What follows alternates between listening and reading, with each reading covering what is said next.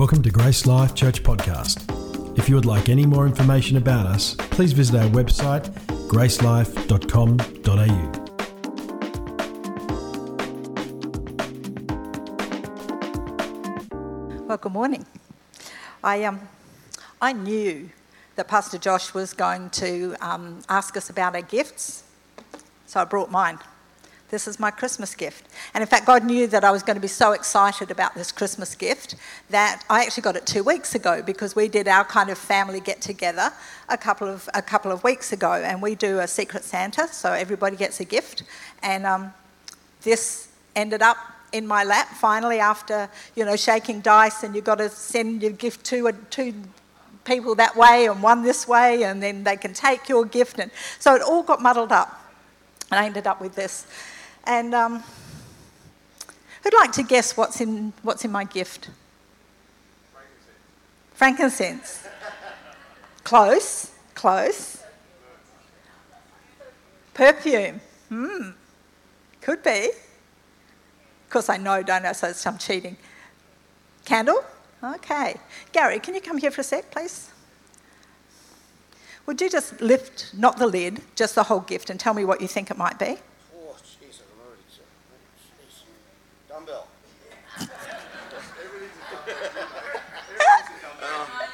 Yeah, I don't know, Alex. Okay. It's pretty heavy. It's pretty heavy, isn't it? Do you want to see? Yeah, I do. Oh!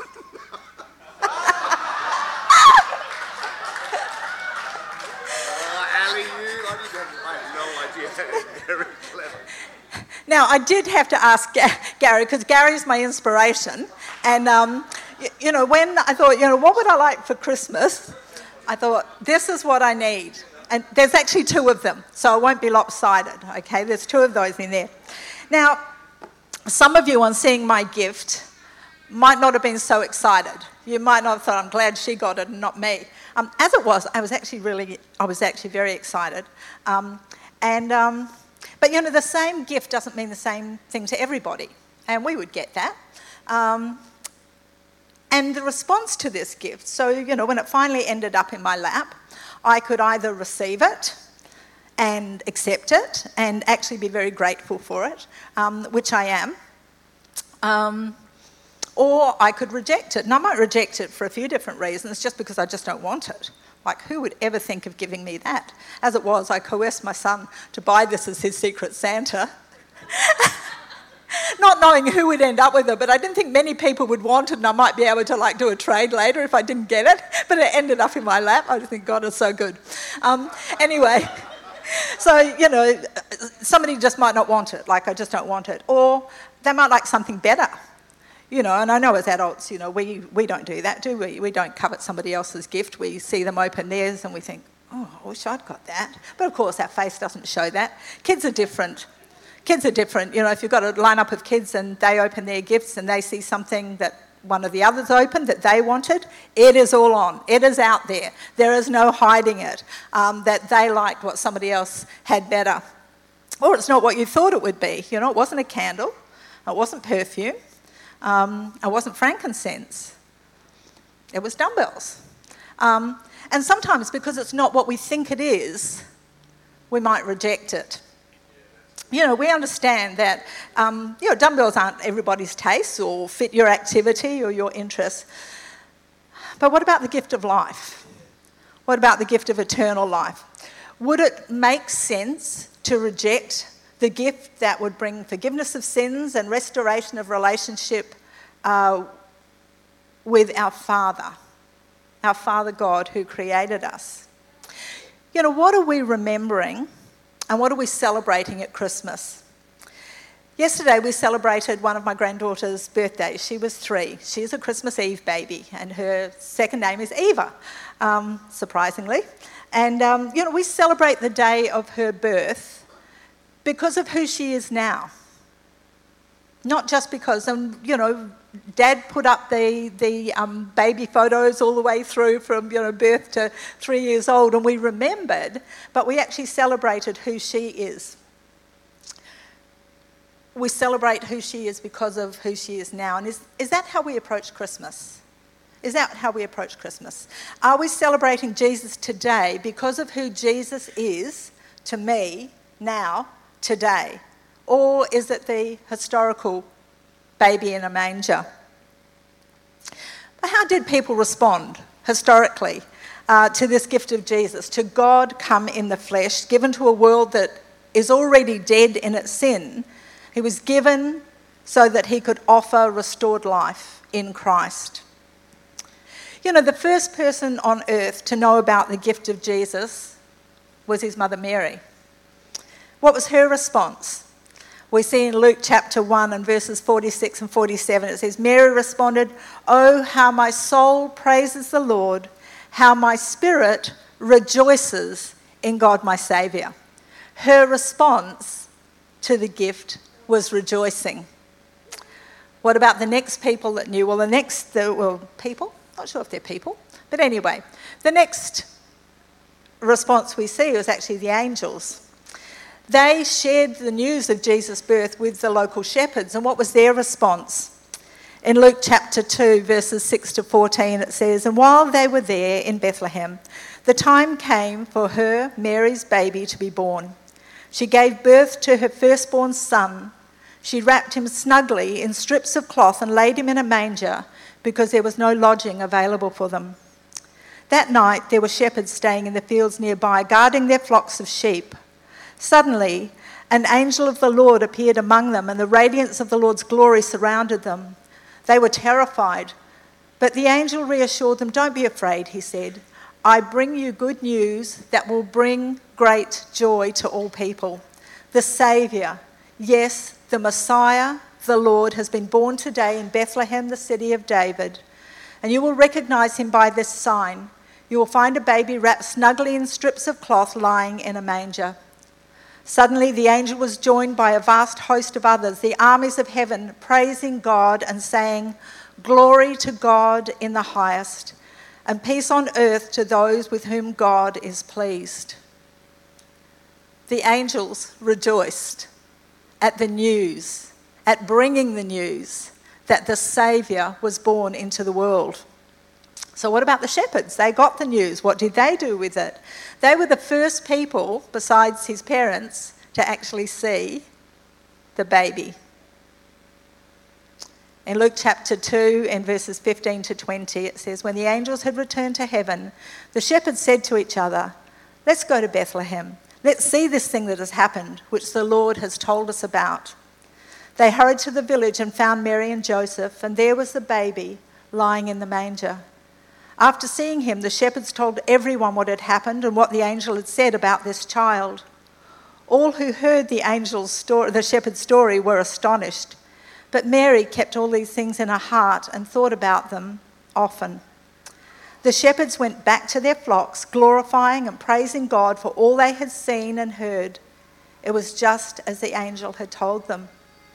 So the response of the shepherds was to rejoice, was to glorify and praise God, that what God had said was what he had done. There was another group that came to see this child.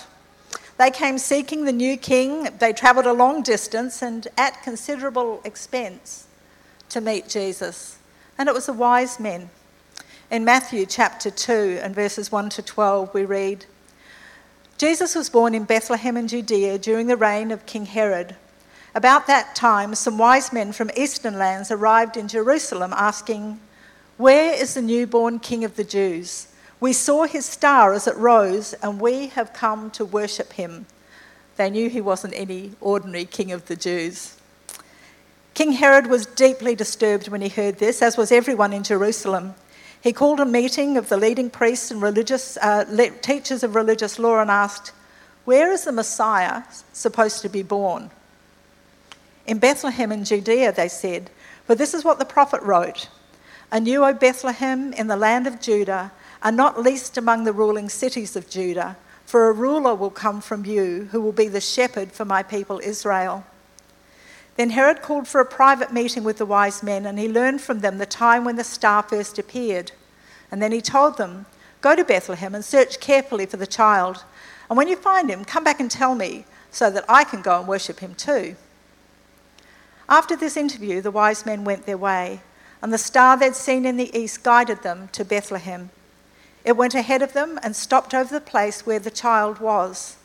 When they saw the star, they were filled with joy.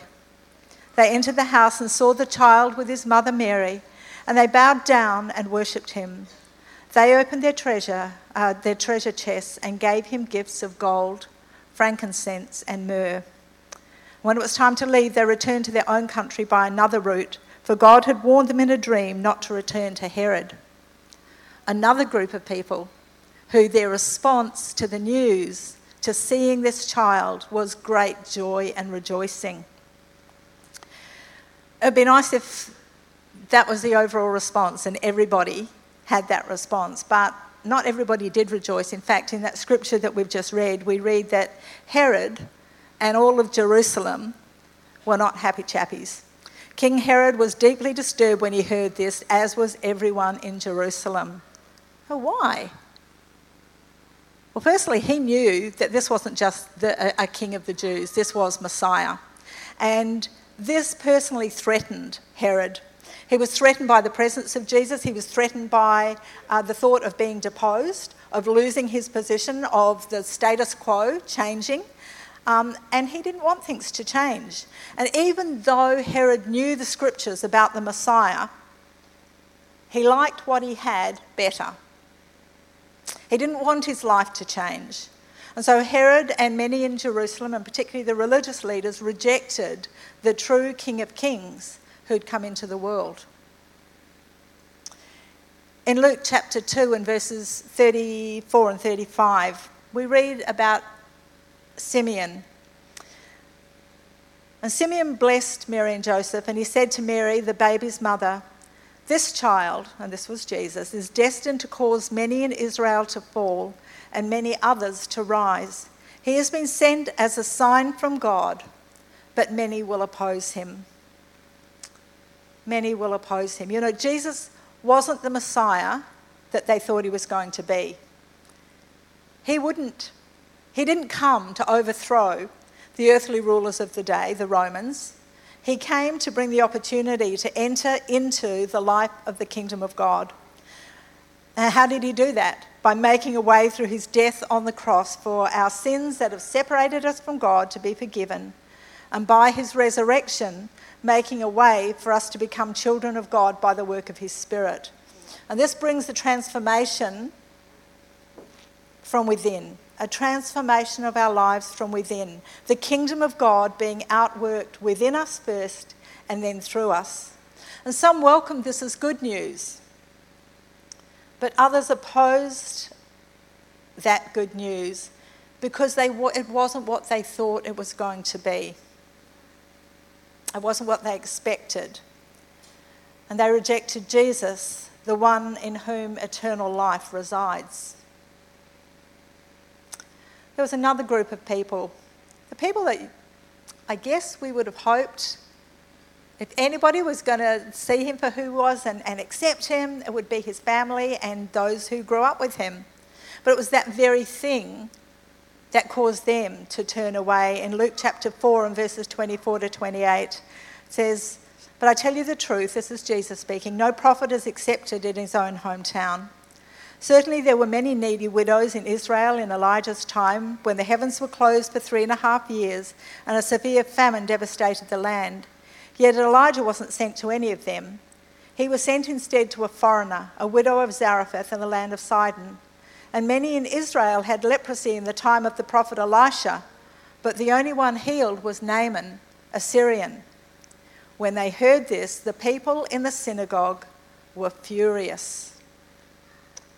You know, the people where Jesus grew up and who thought they knew him were offended by what he had to say. Who did he think he was, speaking to them like that? And they wanted to silence him and to kill him, but Scripture tells us his time wasn't yet, but they didn't want him and they rejected the gift. Now, I've often wondered how did God view this rejection? And just over the past few weeks, I've been sitting with the Lord over something that He quickened to me from Acts. I'm going to share it with us from Acts chapter 13, verses 46 to 48. Then Paul and Barnabas spoke out boldly and declared, It was necessary that we first preach the word of God to you Jews.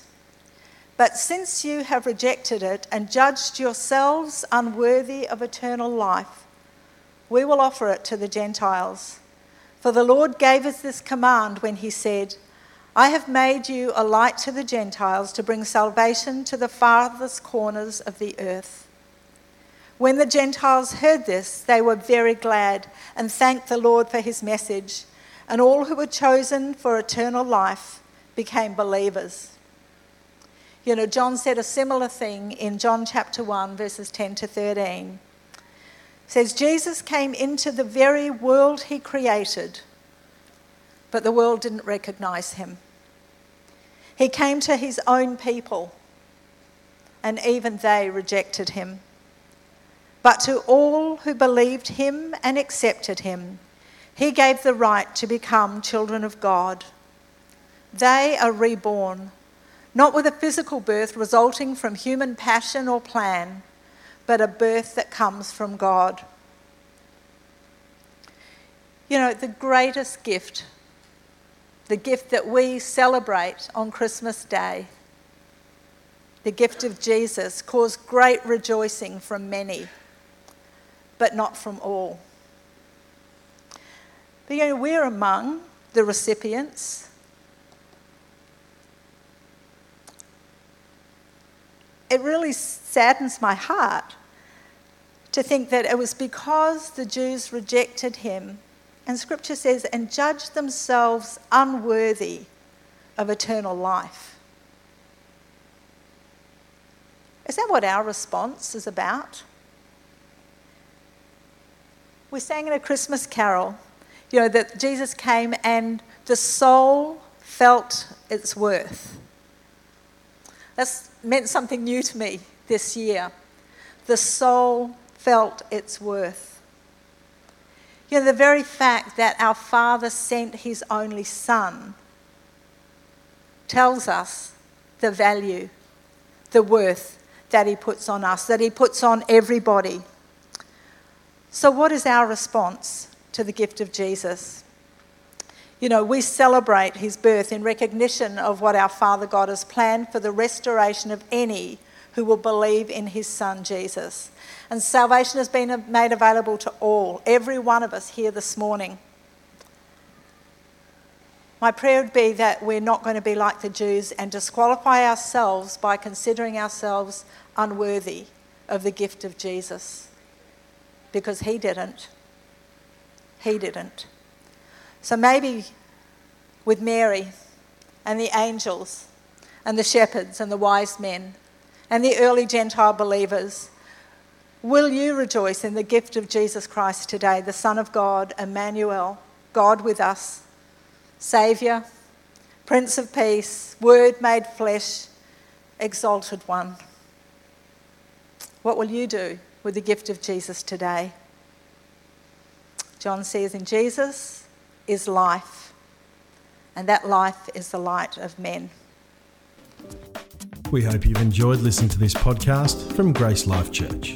For more information about us or any of our services, please visit our website at gracelife.com.au.